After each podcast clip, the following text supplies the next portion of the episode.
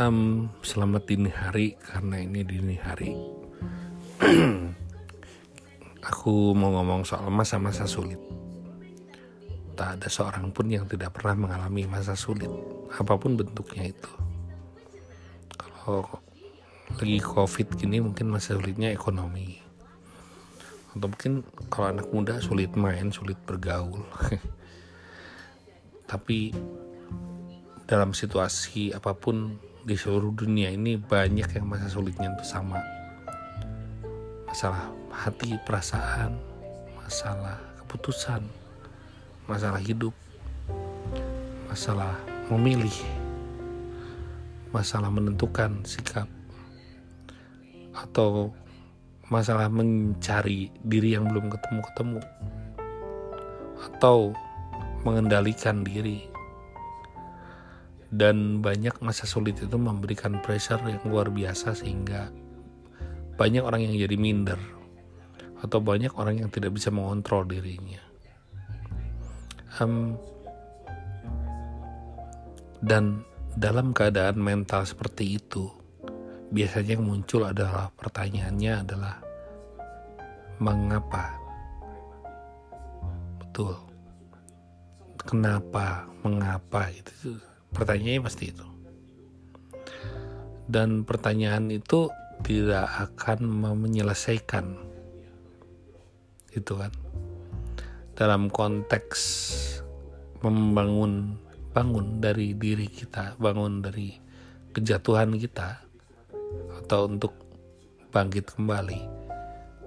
Kalau saya punya gagasan pemikiran, pertanyaan mengapa itu harus diganti menjadi apa atau apakah. Pertanyaan apa atau mengapa lebih eh sorry pertanyaan apa atau apakah akan lebih membedah mengapa. Nah saya udah pakai mengapa lagi.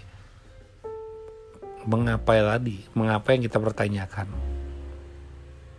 Terkadang semua kejadian dalam hidup ini tidak usah kita tanya mengapa terjadi emang itu suratan gitu ya. Eh ya itu coba coba kalian ingat-ingat ketika kita ditanya eh ditimpa kemalangan apa pun itu bentuknya? Motor hilang mobil hilang pacar hilang istri meninggal suami meninggal. Ya kan? Pasti pertanyaannya mengapa secepat itu? Atau mengapa kau begitu cepat? Atau mengapa kamu tega? Atau apalagi pasti gitu. Tapi kalau kita pakai kata-kata apa atau apakah bunyinya gitu. Apakah dia tega? Itu kan kayak mempertanyakan. Kira-kira apa pun bentuk kemalangan yang ada di terjadi di setiap manusia, apakah ada hubungannya dengan persepsi yang yang dia buat sendiri atau prediksi yang dia buat sendiri sehingga itu benar-benar terjadi. Ada potensi ke arah sana kalau menurut saya. Ada potensinya itu. Uh, misalnya wah jangan-jangan hilang nanti beneran hilang.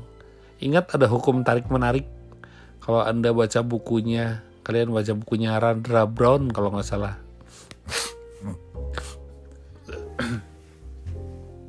Itu ada tarik menarik contoh kamu menginginkan sesuatu.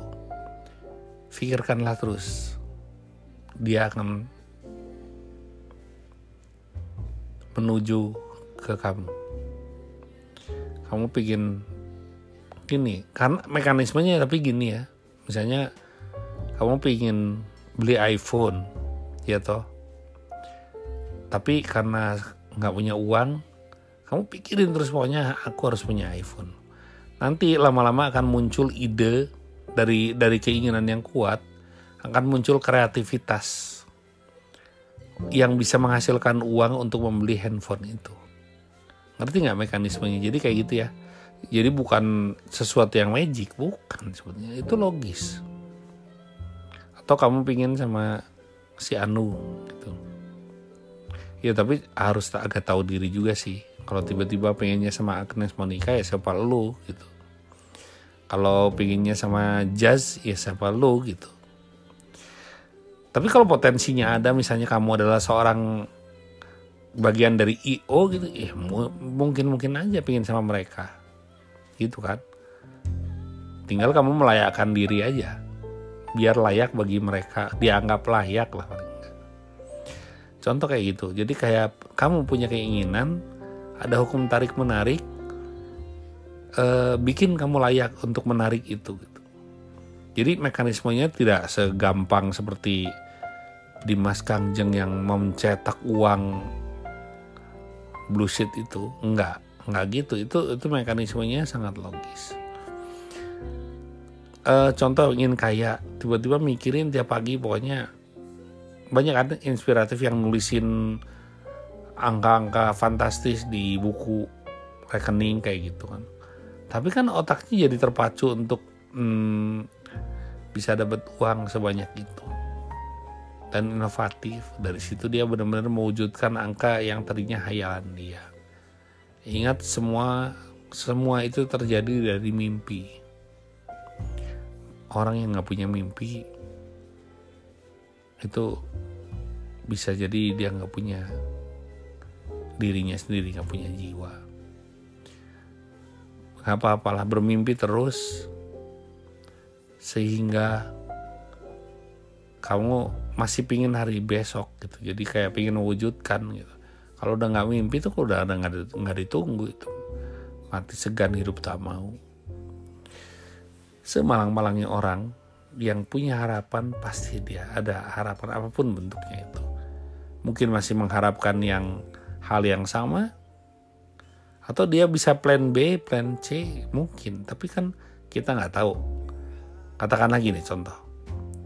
Ada seorang yang putus sekolah tiba-tiba dia tuh masih nggak tahu kalau nggak tercapai itu kayak yang kurang gitu. Dia kekeh. Sampai waktu udah tuanya dia tetap kejar paket A, paket B, paket C kayak gitu. Dia kejar. Walaupun hanya untuk mewujudkan keinginannya. Tapi kan itu di secara pribadi kita nilai sebagai orang yang benar-benar uh, konsisten dengan keinginannya ya kan nah itu jadi ya ada komentar menarik tadi ya. Itu juga menjadi penting kalau kita pikirin misalnya kita yang pingin apa? Atau pingin siapa bahkan? Coba di di diimajinasikan.